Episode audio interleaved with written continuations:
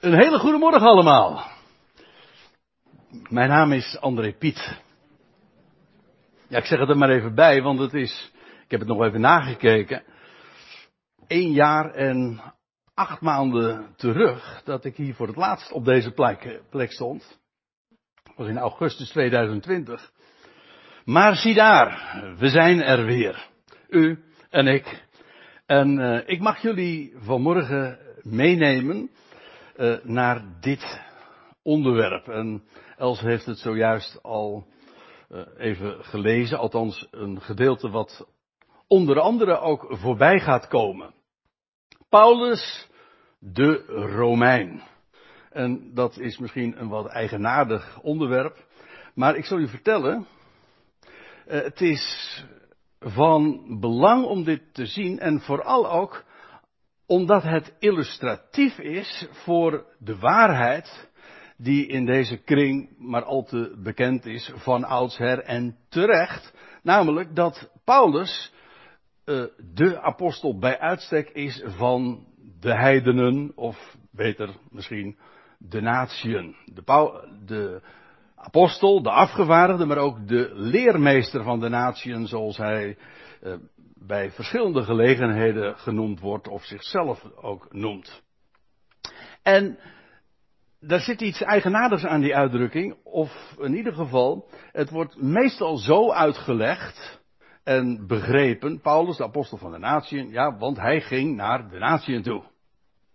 En dat laatste is juist. Het is trouwens niet juist om te zeggen dat hij als eerste het evangelie naar de natieën bracht, want dat was niet Paulus, maar dat was Petrus. Ja. En dat is ook niet de eigenlijke betekenis van de uitdrukking. Het is namelijk niet de apostel voor de natieën, maar de apostel van de natieën. En dat maakt een verschil. Het betekent namelijk dat hij tot de natieën behoort en tot de natieën gerekend werd en zichzelf ook daartoe rekende. En ondanks het feit dat hij een Jood was, ik bedoel, dat weten we allemaal wel, maar hij is ook wel degelijk, en zo beschouwde hij nogmaals zichzelf, maar zo werd hij ook beschouwd als een heiden en vooral was dat ook een negatieve gedachte, dat zullen we straks ook vanzelf wel zien, vooral omdat hij geacht werd een heidense boodschap te brengen. Een evangelie wat helemaal buiten de besnijdenis omging en eigenlijk bij de goïm hoorde. En in zijn eigen kringen, dat wil zeggen waar hij uit voortkwam, het jodendom, het judaïsme, het volk van Israël of hoe je het ook maar noemen wil, ja, die namen hem dat buitengewoon kwalijk. Het is trouwens ook als apostel van de natie, en dat ga ik vanmorgen niet laten zien vanuit Romeinen 11, maar u zou het echt eens eventjes moeten opzoeken in dat gedeelte, dat Paulus zegt, ja, ik ben een apostel van de natieën, van de natie. Hij zegt, en wat beschouwt hij nou juist als als het summum van zijn bediening in die hoedanigheid, dat hij tot Israël spreekt. Dat is heel eigenaardig. Juist als apostel van de natieën spreekt hij tot Israël. En dat betekent dus dat hij tot de natieën gerekend wordt en zichzelf rekent. En vanuit die positie spreekt hij tot Israël. Zodat je daarmee ook ziet dat apostel van de natie betekent niet dat hij naar de natieën ging. Dat is wel zo, maar dat is niet de betekenis van die uitdrukking. Hij is en wordt gerekend tot de natieën. Nou, dat is... de reden waarom ik dit graag eens wat nader wil bezien. We gaan eens door de geschiedenis heen. En dan moet ik eerst even wat vertellen over de voorgeschiedenis in Handelingen. Want, kijk, in Handelingen 21, daar wordt beschreven hoe Paulus aankomt in Jeruzalem. En dat zal zo ergens in het jaar 57 van onze jaartelling geweest zijn. Het was, dat weten we in ieder geval wel, het was rond de tijd van Pinksteren, het Joodse wekenfeest. En dat was, en dan was het ook een hele volle bedoeling daar in Jeruzalem. In de tempel, al die pelgrims die daar ook naartoe gingen. En Paulus zag als een berg tegen die reis naar Jeruzalem op. Hoewel hij er heel veel moeite voor heeft gedaan. Hij kwam daar trouwens ook met de opbrengst van een grote collecte een inzameling die hij gehouden had. In diverse streken, Macedonië, Achaïe. En daar had hij heel veel inzet voor ingezet. En nou was hij met de opbrengst van die collecte, met een hele delegatie, naar Jeruzalem gegaan om de armen in Jeruzalem te ondersteunen. Dat is een heel verhaal apart.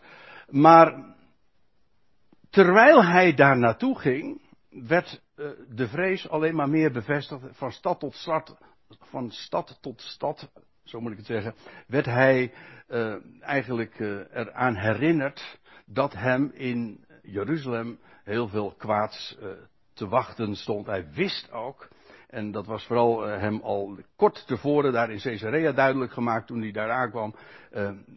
Ga nou niet, het was hem echt ook door zijn kompanen, ook zelfs zijn medereizigers, was hem afgeraden. Ga nou niet naar Jeruzalem, want dat gaat niet goed aflopen. Want het punt was, Paulus was een zeer besmette naam daar in Jeruzalem.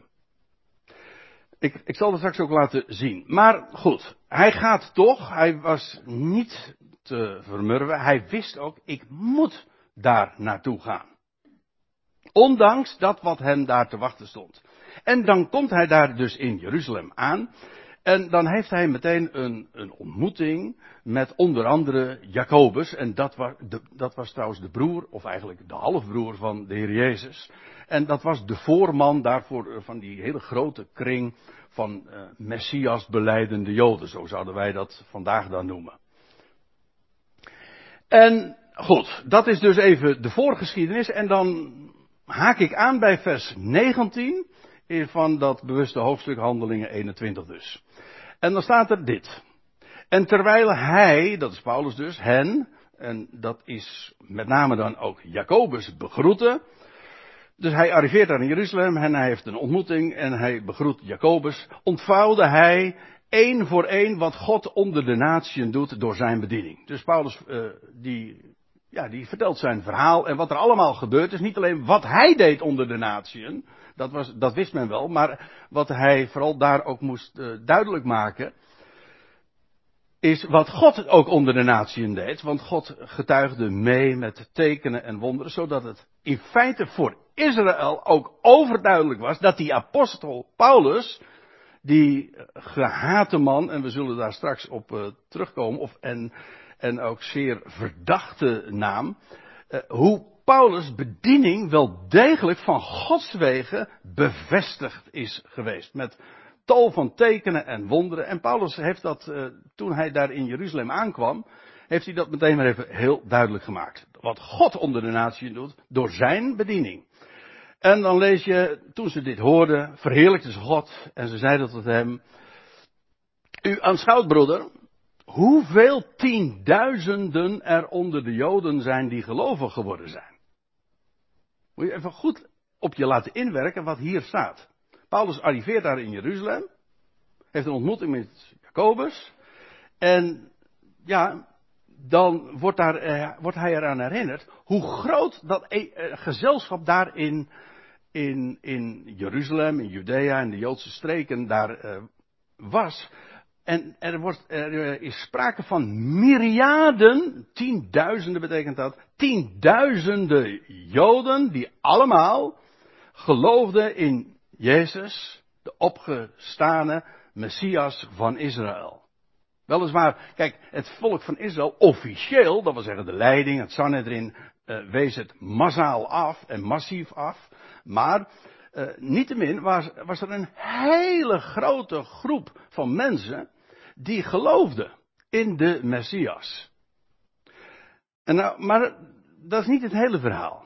Want daar wordt nog iets bij gezegd. U aanschouwt, broeder, hoeveel tienduizenden er onder de Joden zijn die gelovig geworden zijn. En allen, let op, allen zijn zij ijveraars van de wet. En dat betekent gewoon in de praktijk dat al die Messias belijdende Joden daar in Jeruzalem en omstreken, die Ja, ze waren, precies zoals het hier staat, ze waren ijveraars van de wet, ze hielden de Shabbat en de hoogtijden, alles wat Israël geacht werd te doen en wat van oudsher in de wet van Mozes ook geschreven was. Ze waren daar ijveraars van. En dat was niet uitzonderlijk, integendeel, dat was de regel, sterker nog, het staat, allen zijn ze ijveraars van de wet. Ja, en nou komt het heikelijke punt. Vers 21, van Handelingen 21, makkelijk te onthouden. Maar zij werden omtrent u onderricht. Dat is heel erg grappig, want als je dat woordje opzoekt in het woordenboek, in het Grieks staat hier een woord waar ons woordje catechese van afgeleid is, catechisatie. En dat is inderdaad onderricht. Hè? Dus zij, al die tienduizenden gelovige Joden, die ijveraars van de wet zijn, die werden onderricht omtrent u, dat u, Paulus, alle Joden onder de natieën, afstandneming, apostasia, of in de meeste vertalingen staat afval van Mozes onderwijst. En dat was geen compliment, kan ik u vertellen. Dus, wat vertelde men daar in het Joodse land over Paulus? Die man die deugt niet. Waarom? Hij is daar in het buitenland en hij is daar onder de natieën werkzaam. En wat predikt hij? Dat de Joden afstand zouden nemen van Mozes. Want dat is wat dat betekent. Wacht even. Het is een ander dingetje. Ik moet er even aan wennen hoor, sorry. De zin loopt door. Dus alle Joden onder de natieën. Dat was het verwijt dan, dat hij alle Joden onder de natie afstandneming van Mozes onderwijst. Hoe dan wel? Wel door te zeggen, het wordt heel concreet gemaakt, door te zeggen hun kinderen niet te besnijden, noch naar de gebruiken te wandelen. Dus dat was het verwijt aan Paulus' adres. Die man, dat is geen Jood. Dat is geen echte Jood. Dat is een afvallige, dat is een ketter. Waarom? Omdat hij daar in het buitenland goede zier maakt, ja, maar ondertussen wel onze godsdienst te schande maakt. En hij zegt tegen alle Joodse mensen dat ze hun kinderen niet zouden besnijden, nog naar de gebruiken te wandelen. Ik moet er trouwens bij zeggen, in de NDG-vertaling en ook in de MBV-vertaling, de nieuwere dus, staat dit niet correct. Sterker nog, als je die vertaling volgt, dan mis je de clue van het hele verhaal zelfs. Want daar staat in die vertaling dan van, ja, dat Paulus zou zeggen dat ze hun kinderen niet hoeven te besnijden. Maar dat klopte juist. Want het punt is namelijk, deze beschuldiging klopte niet. Paulus vertelde de Joden niet in het buitenland dat zij hun kinderen niet zouden besnijden. En ook niet naar de gebruiken zouden wandelen en de hoogtijden en alle rituelen. Nou, noem maar op, alles wat bij die Joodse levensstijl, om zo te zeggen, behoort. Hij vertelde niet dat ze dat niet zouden doen. En toch is de beschuldiging natuurlijk niet uit de lucht komen vallen. Het was niet waar, strikt genomen, wat ze zeiden. Maar het was ook niet helemaal uit de duim gezogen. Kijk, het punt is dit. En dit is het unieke, maar ook het grote struikelblok voor en van de apostel Paulus geweest. Kijk, Paulus was niet tegen de besnijdenis. Het punt is alleen, in zijn evangelie... Ik zeg het expres zo, want hij noemt dat zelf ook zo, hè, mijn evangelie bij gelegenheid. In zijn evangelie speelt die besnijdenis geen enkele rol. Dus hij was er niet tegen. Het speelt gewoon geen rol. En de mensen uit de natieën, heidenen, goyim of niet-Joden, die hadden totaal geen andere plaats dan Joden. En ongeacht of ze de Shabbat en of ze de gebruiken hielden, of ze besneden. Het speelde gewoon geen rol. En dat is ook precies kenmerkend voor zijn evangelie. Het wordt ook genoemd het evangelie van de voorhuid. Dat is wat in onze oren misschien een wat vreemde term. De voorhuid. Hè? Ja, dat is gewoon een technische term van alles wat niet besneden is. En dus de voorhuid nog heeft. Ik ga niet in detail treden verder. Maar dat is wat het is. En ja, aan Petrus bijvoorbeeld was het evangelie van de besnijdenis toevertrouwd. De geweldige voorrechten van de besnijdenis en wat God met Israël gaat doen. Ja, maar Paulus' bediening sprak dat niet tegen, maar ging daar omheen, om zo te zeggen. Het was een andere boodschap, niet een andersoortige boodschap, maar wel anders. Het fundament is hetzelfde. Dat wil zeggen wat Petrus en Jacobus en Johannes allemaal verteld en de 12. Het fundament van de opgewekte Messias, ja, dat is eensluidend. Maar het grote verschil is dat Paulus een evangelie is toevertrouwd van de voorhuid. Dat wil zeggen, en daarom ook een heidens evangelie was. Dat is in feite wat het is. Het is de evangelie van de Goïm. En dat is wat Paulus ook uitdroeg. Maar dat is wat hem hier verweten wordt. Nou, ik moet nu eventjes het verhaal skippen. Dat wil zeggen, want ik kan anders niet het hele verhaal vertellen. Want dan krijg je eerst het vervolg. Dit is dus het verwijt wat aan zijn adres wordt neergelegd. Van ja, jij bent een afvallige Jood. En Jacobus die zit hiermee in zijn maag. Want het gekke is, Paulus was de man die als ketter bekend stond. En iedereen in Israël, voor zover men de naam Paulus kende, wist, die man die is echt geen goede Jood. Dat probleem hadden Jacobus, Petrus en Johannes niet. En nu arriveert Paulus dus daar in Jeruzalem en Jacobus die adviseert, nou, ik zeg adviseert expres tussen aanhalingstekens, want hij zegt, je moet gewoon dit doen. Hij adviseert Paulus demonstratief mee te gaan in het onderhouden van de wet. En dan krijg je een heel verhaal van allerlei rituelen die Paulus zou doen, gewoon als Jood. Hij ging naar de tempel en dan zou hij een aantal mensen voor zijn rekening nemen en die dan de prijs voor een offer zou betalen, et cetera. En hij zou dan in quarantaine gaan, zeg maar. Hij zou 7 dagen zich niet naar de tempel gaan en omdat hij onrein was. Nou, dat wordt dan allemaal beschreven wat hij volgens de gebruiken zou moeten doen. En Jacobus zegt, demonstreer nou gewoon eens, nu jij hier, Paulus, in Jeruzalem gekomen bent, dat het niet waar is wat er over jou gezegd wordt, namelijk dat je tegen de besnijdenis en tegen de gebruiken bent. En dan wordt er uitgebreid dus verteld van, dit en dat moet je dan doen. En Paulus zwijgt. Je leest helemaal geen commentaar, maar hij voegt zich bij het advies, hij doet dit.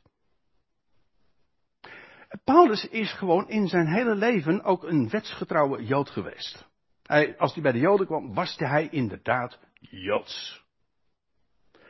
En sterker nog, hij heeft bij gelegenheid zelfs mensen, een medewerker, een Timotheus bijvoorbeeld, lees je eerder in het boek Handelingen, dat Timotheus had een Joodse moeder, maar was niet besneden. En ter wille van de Joden, lees je dan, laat hij Timotheus besnijden. Gewoon om, nou ja. Paulus was daar buitengewoon flexibel in. Hij was de Joden, een Jood, een Griek en een Griek. Waarom? Omdat het geen rol speelde in zijn evangelie. En als dat om tactische redenen in verband met de voortgang van het evangelie positief was en opbouwend was, nou dan voegde hij zich bij die gebruiken. No problem. En nou ja, om een lang verhaal kort te maken, na een week arriveert hij dan in de tempel. En dan breekt de hel, die niet bestaat, los. Groot tumult. Want, nou ga ik weer een stukje lezen. Toen echter de 7 dagen op het punt stonden voltooid te worden, dus die week was bijna voorbij, sloegen de Joden die van Azië waren, dat waren dus kennelijk pelgrims, die waren daar ook in de tempel, die sloegen hem gade in de tempel. En ze brachten heel de scharen in verwarring en sloegen de handen aan hem.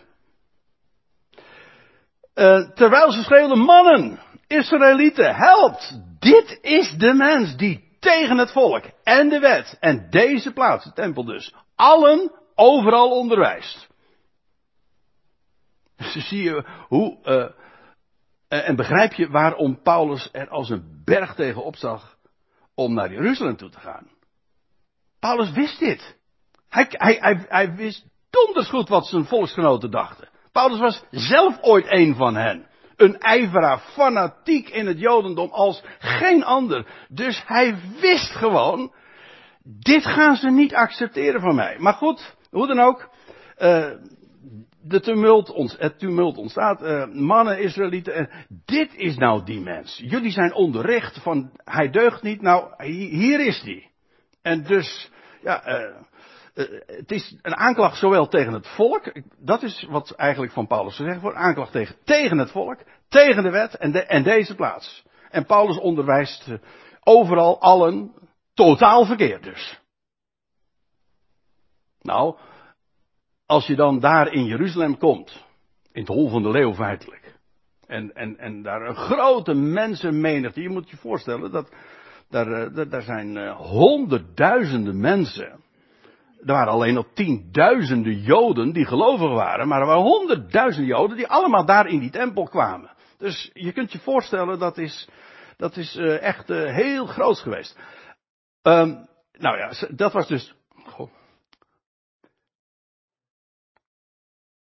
En ja, oké, dat zeiden ze dan. En nu bovendien zeggen ze, heeft hij ook nog Grieken naar binnen geleid. En hij heeft ontwijd deze heilige plaats. Want het verhaal was namelijk dat zeiden, en dat klopte niet, die beschuldiging was niet waar, dat hij een Griek, een niet-Jood, een Trofimus, die met hem meegereisd was, dat hij die binnen de plaats had gebracht waar alleen Joden mochten komen. Nou, daar stond zelfs de doodstraf op.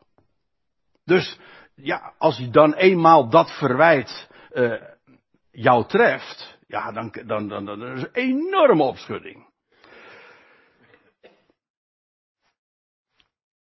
Nou ga ik weer eventjes skippen, want zal ik vertellen hoe dat dan die geschiedenis verder verloopt. Als dat tumult dan ontstaat en dan alom gezegd wordt van dit is die mens en ze slaan de hand aan hem, dan wordt Paulus bijna gelyncht. Ik zeg bijna, want ze willen hem inderdaad doden. En het had ook gebeurd, waren het niet, dat de Romeinen tussen beiden komen, want de Romeinse politie, u moet zich voorstellen, die tempel die was aangrenzend aan de Burg van Antonia. Dat was een enorme grote kazerne, u ziet hier een plaatje van. En ze willen hem vanuit de tempel, dus weer naar de kazerne van die Burg van Antonia brengen. En de Romeinse politie die schiet dus feitelijk Paulus te hulp om ervoor te zorgen dat die man niet inderdaad daadwerkelijk gedood wordt. En terwijl ze hem dan pakken en in veiligheid feitelijk brengen en dan willen ze hem vervolgens, de politie krijgt daar geen idee van wat nu eigenlijk het punt is, dus ze willen hem in de kazerne gaan ondervragen. En als ze dan vervolgens op de trap zijn richting de kazerne, u ziet dat hier ook op het plaatje waar dat dan ongeveer gelokaliseerd moet worden, dan vraagt Paulus het woord tot zijn volk te mogen richten. En nou ja, dat doet hij dan, hij krijgt de toestemming, en wat doet hij? Hij spreekt zijn eigen volk dan toe. Dan lees je dat hij krijgt toestemming en dan staat hij daar op de trap en die mensenmenigte die wordt daar afgehouden van hem en dan lees je dat hij gebaart en zegt van ik wil het woord tot jullie richten. En terwijl het een enorme lawaai en herrie en tumult was, zegt Paulus ik wil stilte en dan staat het werd muisstil. Dus en Paulus steekt van wal in het Hebreeuws. Ja, in het Hebreeuws. En ja, wat hij gaat doen, uitgebreid, is zijn verhaal vertellen. Daar op de trap richting de kazerne en dan vertelt hij wie hij is en wat er ooit en hoe hij ooit zelf net zo'n fanatieke Jood was als zij nu zijn. En hoe God hem ooit geroepen heeft, of de Heer hem riep op de weg naar Damascus. Hij vertelt het hele verhaal. Hij vertelt gewoon zijn verhaal. En ze hoorden hem aan, totdat... En dit is dus wat ik nu dus eventjes in een paar woorden zeg, dat is een heel hoofdstuk zo'n beetje. Of in ieder geval 20, 21 versen. En dan vertelt hij zijn verhaal. En totdat hij vertelt dat hij in de tempel van Jeruzalem was en een visioen kreeg. En dat de Heer tegen hem zegt, ga weg uit Jeruzalem, want ze zullen het woord van mij, van God, niet accepteren. Jij moet naar de natieën gaan. Ga weg naar de natie. En dan lees je dat tot dat woord horen ze hem aan. En nou ga ik weer verder lezen. Ze hoorden hem echter aan tot op dit woord. Op het moment dat hij zegt van, dus vertelt van, ja, Jeruzalem, die zal het niet accepteren, weet je wat? Jij moet niet in Jeruzalem wezen, je moet naar de natie toe gaan. Nou, en dan breekt de hel wederom los. Want dan staat er, ze hoorden hem aan tot op dit woord. En ze verhieven hun stem en zeiden, weg van de aarde met zo iemand, want hij behoort niet te leven. En toen ze luidkeels riepen en met hun bovenkleding gooiden en stof in de lucht wierpen... Wat in onze ogen wat vreemd eruit ziet natuurlijk. Maar goed, we praten over gebruiken van 2000 jaar geleden. Maar in ieder geval, de hint is duidelijk. Men is compleet ontzet. En dan staat er nog... Ja. Dus terwijl zij dat riepen, beval de hoofdman over 1000 hem binnen te leiden in de legerplaats, zeggende hem met geeselingen te ondervragen. Dus die hoofdman, dat was niet de eerste de beste, want het was een hoofdman over 1000. En die zegt van, nou, die man die moet nu echt meteen de kazerne in en we gaan hem ondervragen. En hij geeft zelfs, dat gaat niet zachtzinnig, dus hij zegt niet, we gaan hem eerst eens eventjes ondervragen. Nee, hij zegt met geeselingen hem te ondervragen, opdat hij te weten zal komen om welke reden zij zo tot hem terugriepen, want die Romeinen begrepen er geen bal van. Dit was gewoon een intern Joodse kwestie, maar dat het heikel en groots was, ja, dat was hem wel duidelijk geworden. Goed.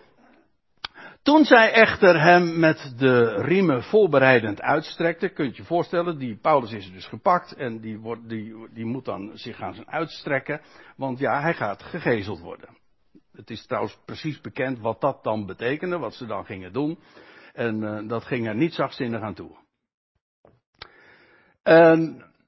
Nou ja, ze strekten hem uit. Toen zei Paulus tot de hoofdman over 100 die erbij stond, is het jullie geoorloofd om een mens... een Romein en niet veroordeeld te doen geeselen? Een Romein, namelijk, iemand met het Romeinse burgerrecht, ja, die had enorme grote voorrechten. En bijvoorbeeld, die mocht niet gegezeld worden. En bovendien, in dit geval, er had nog ineens een proces plaatsgevonden. Een Romein was, als die dat burgerrecht bezat, gevrijwaard van zulke maatregelen. Alle anderen niet. Paulus was trouwens... Ja, hij was van geboorte een Romein. We zullen het straks zien. Maar dat betekent niet dat hij in Rome geboren was. Hij was geboren in Tarsus. En daar ook opgegroeid als jonge jongen. Maar hij was... Hij had toch het Romeins burgerrecht, hoe die daaraan gekomen is, dat is nog een heel verhaal apart. Waarschijnlijk omdat Tarsus, die hele stad, iedereen die daar geboren was, het Romeins burgerrecht kreeg. Maar het is omstreden, dus maar het maakt voor het verhaal ook niet zo gek veel verschil. Toen nu de hoofdman over 100 dit hoorde, dit gaat niet helemaal goed. Toen ging hij naar de hoofdman over 1000 en toen berichtte hij het hem, met de woorden, wat sta je op het punt te doen? Deze mens is een Romein. Dit mocht echt niet. Op het moment dat de hogere autoriteiten hier lucht van zouden krijgen, dat een Romein dit werd aangedaan, nou, dan was je functie niet meer zeker hoor. Dan ben je op staande voet ontslagen en wellicht nog zwaardere maatregelen. Dus goed, die hoofdman over 100 die ligt die andere hoofdman in. En de hoofdman over 1000 die ging naar Paulus toe en die zegt, zeg mij, ben jij een Romein? En Paulus zegt, ja, heel nadrukkelijk.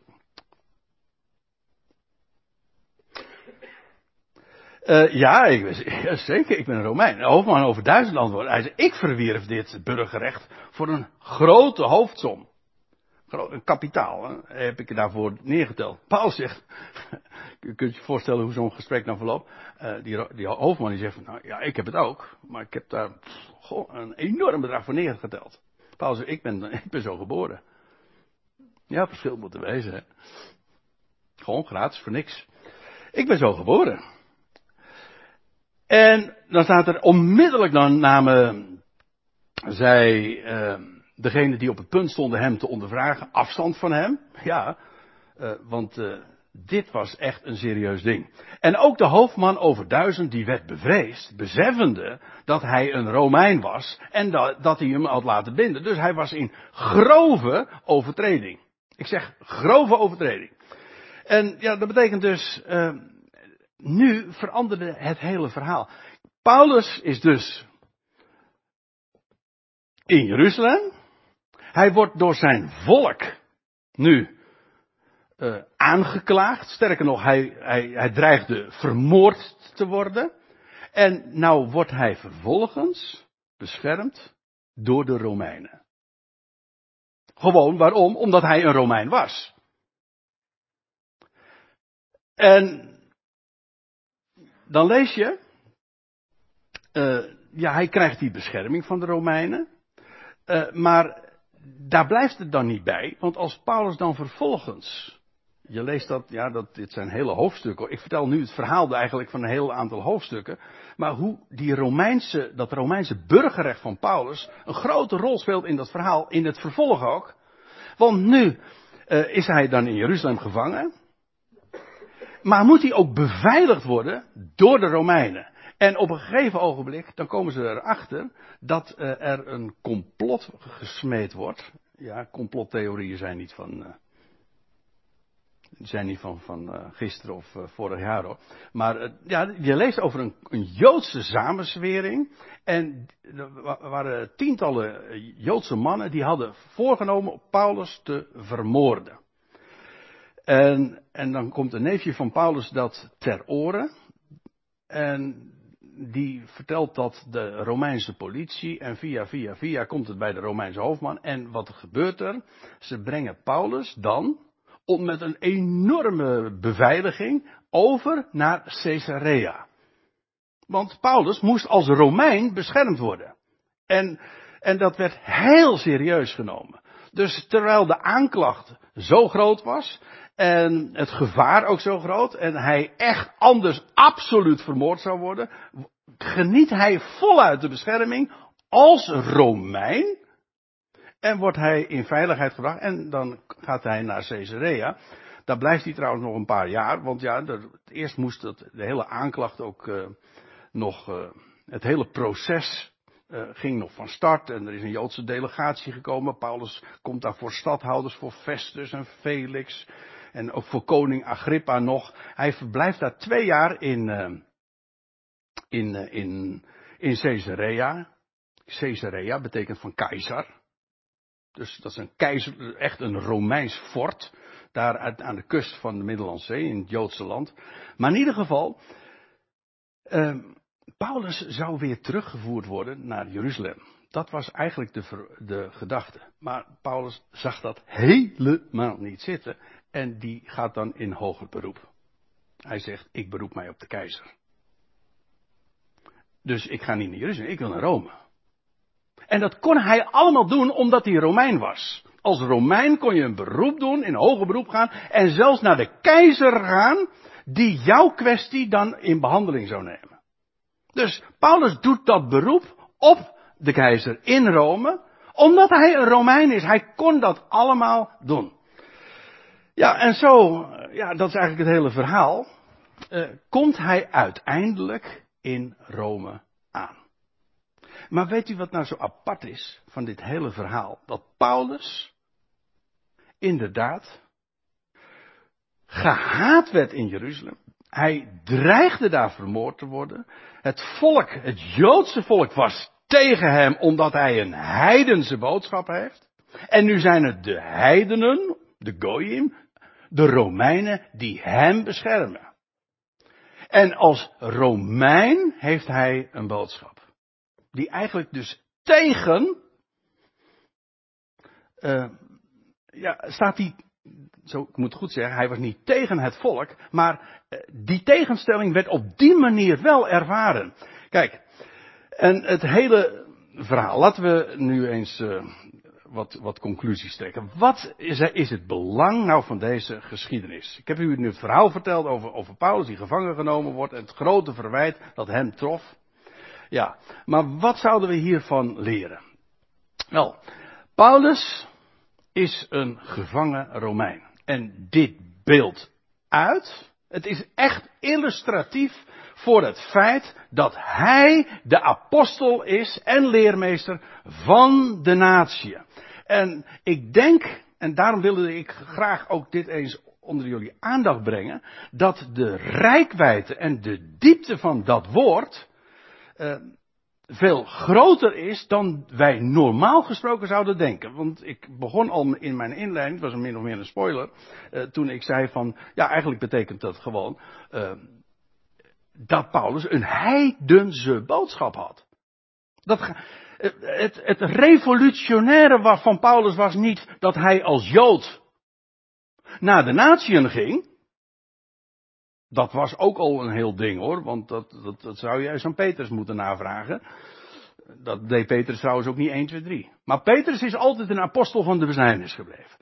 Maar Paulus is een ander verhaal. Paulus was een heiden. Zo werd hij door zijn volk beschouwd. En dat is ook logisch, want aan hem was het evangelie van de voorhuid toevertrouwd. Een heidense boodschap. Om het even in Joodse termen te zeggen, hij was eigenlijk een onbesneden Filistijn. Maar waarom was dat zo erg? Wel, omdat hij van origine een Jood was. Dus dit kon men niet zetten. Maar dit is precies het punt. Paulus is dus die apostel en een leermeester van de natie. Kijk, in deze tijd, wij weten dat klinkt wat arrogant, maar ja, het is echt een unieke wetenschap. Kijk, God heeft nog een geweldig plan met Israël. En dat gaat hij vervullen. Wis en waarachtig. Maar wij leven nu in de tussentijd dat, Paulus noemt dat ook zo in de Romeinenbrief, dat nu Israël, het is de tijd van Israëls verwerping. En nu heeft God zijn woord gedeponeerd, ik bedoel daarmee in bewaring gegeven bij de natie. Het is gezonden naar de natie. Betekent niet alleen maar dat het woord gericht wordt vanuit Israël aan de natie. Nee, het woord is gedeponeerd bij de natie. Die moeten het nu bewaren. En nu spreekt God door middel van lieden van belachelijke lippen tot dit volk. En nou kijk ik even om me heen. En ik vraag me af, dan valt bij iedereen nu het kwartje. Ik denk het niet. Want dit was ooit al gezegd door Jesaja. Jesaja had al geprofeteerd. Ik zal door lieden van een belachelijke tongval, dat wil zeggen een niet-Joodse taal, niet Hebreeuws dus, ga ik tot dit volk spreken. Kijk, de Joden die hebben het idee, het woorden God zijn aan ons toevertrouwd. En dat is ook zo. Maar in deze tijd, en dat is de jaloezie ook die Paulus met zijn boodschap opriep. Nee, het woord ligt nu niet bij Israël en dat gaat naar de natie. Nee, het is omgekeerd. Het woord is nu gedeponeerd bij de natie en vanuit de natie mogen de Joden ook meeluisteren. En dat is de gift. De jaloezie. Het is toch van ons? Wij gaan het toch naar de natieën brengen? Nee, zegt Paulus, nu is het de situatie dat het bij de natieën terechtgekomen is. En God gaat nu door een niet-Hebreeuwse taal tot dit volk spreken. Dat was eigenlijk ook het wonder van het spreken in tongen. Dat God door lieden van een vreemde tongval tot dit volk zou spreken. Paulus legt dat ook in 1 Korinthe 14 uit. En waarom denkt u dat het Nieuwe Testament dat wij hebben in het Grieks is geschreven? Kijk, mensen zeggen van, ik hoor nog wel eens een keertje mensen daar zo over spreken. Ja, je moet Hebreeuws leren denken. Ik heb het heel veel bijbelleraar zo horen zeggen. En ik heb er niet eens bezwaar tegen, want ja, de Bijbel is voor een groot gedeelte in het Hebreeuws geschreven. En daar komt een hele denkwereld ook in mee. Maar vergis u niet, in onze dagen ligt het woord bij de natie.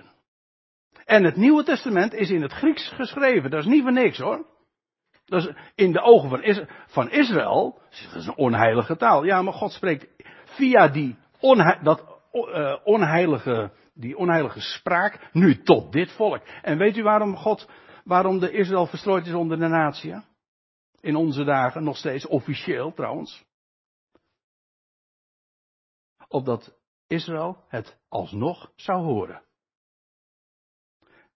Het woord is toevertrouwd aan de natieën, gedeponeerd bij de natieën, het klinkt vanuit de natieën en nu heeft God het volk verstrooid, het Joodse volk, verstrooid onder de natie, zodat ze alsnog onder de natie het woord zouden horen. En ja, dat is het unieke van de tijd waarin wij leven. En ik wil afsluiten met deze woorden, dat is ook Romeinen 11. En dan zegt Paulus dit. Ik citeerde al even eerder over die voorgaande versen dat Paulus zegt, ja, ik ben een apostel van de natie. Maar, en dan zegt hij in vers 15 dit. Want indien hun verwerping, Israëls verwerping. Dat kan je op twee manieren opvatten. Namelijk, zij hebben de Messias verworpen. Het kan ook betekenen, God heeft hen nu tijdelijk terzijde gesteld. En beide is waar. Indien hun verwerping nu de verzoening van de wereld is. Dat is de tegenwoordige tijd. Israël staat terzijde. Zij hebben de Messias verworpen. Ja, maar wat betekent dat? Nou, nu heeft God een 13e apostel genomen. Buiten de 12, buiten Israël om. En nu gaat het woord, is neergelegd, in bewaring gesteld bij de natieën. En welk woord klinkt? De verzoening van de wereld. En dan weet je trouwens ook meteen waarom uiteindelijk de natieën het dus net zo beroerd van afbrengen als Israël. Want Israël heeft het woord niet begrepen en de natieën evenmin. En hoe weet ik dat? Nou, dan moet u maar eens een keertje het woord van verzoening prediken. En hoe dat onder de natieën en bovendien door het volk dat geacht wordt juist nu het evangelie te kennen. Hoe zij staan tegenover de boodschap van de verzoening van de wereld. Ja, ik ga er verder niet op in. Omdat ik er een beetje van uitga. De vraag stellen is haar beantwoorden. Dat is namelijk ook een ketterij. Maar, niettemin, dat is de strekking. Israëlse werving, dat betekent de verzoening van de wereld. God verzoent de wereld tot zich. Onvoorwaardelijk. Waarom? Hij heeft de hele wereld lief. En hij gaat elke vijand, elke vervreemde mens en schepsel gaat hij terugbrengen door de Heer Jezus Christus tot zichzelf. En hij neemt de tijd ervoor, ieder in zijn eigen rangorde, maar dat is de waarheid. Maar als dat zo groot is in deze tijd, hoe geweldig zal het zijn? Wat zal de aanneming straks dan anders zijn dan leven uit de doden? Als God weer de draad gaat oppakken met Israël, dan is het Pasen voor Israël. Leven uit de doden. Na 2 dagen, ik zeg het cryptisch, na 2 dagen staat Israël dan op uit de doden. Nieuw leven. Als het vandaag al zo groot is, hoe groot zal het dan straks niet worden? Nou, dat wilde ik vanmorgen graag eens met jullie delen. En dat heb ik bij deze gedaan. En ik stel voor dat we met elkaar een lied gaan zingen. Ik kijk omhoog. Dat is altijd de beste richting om naar uit te kijken. Ik kijk omhoog naar de berg.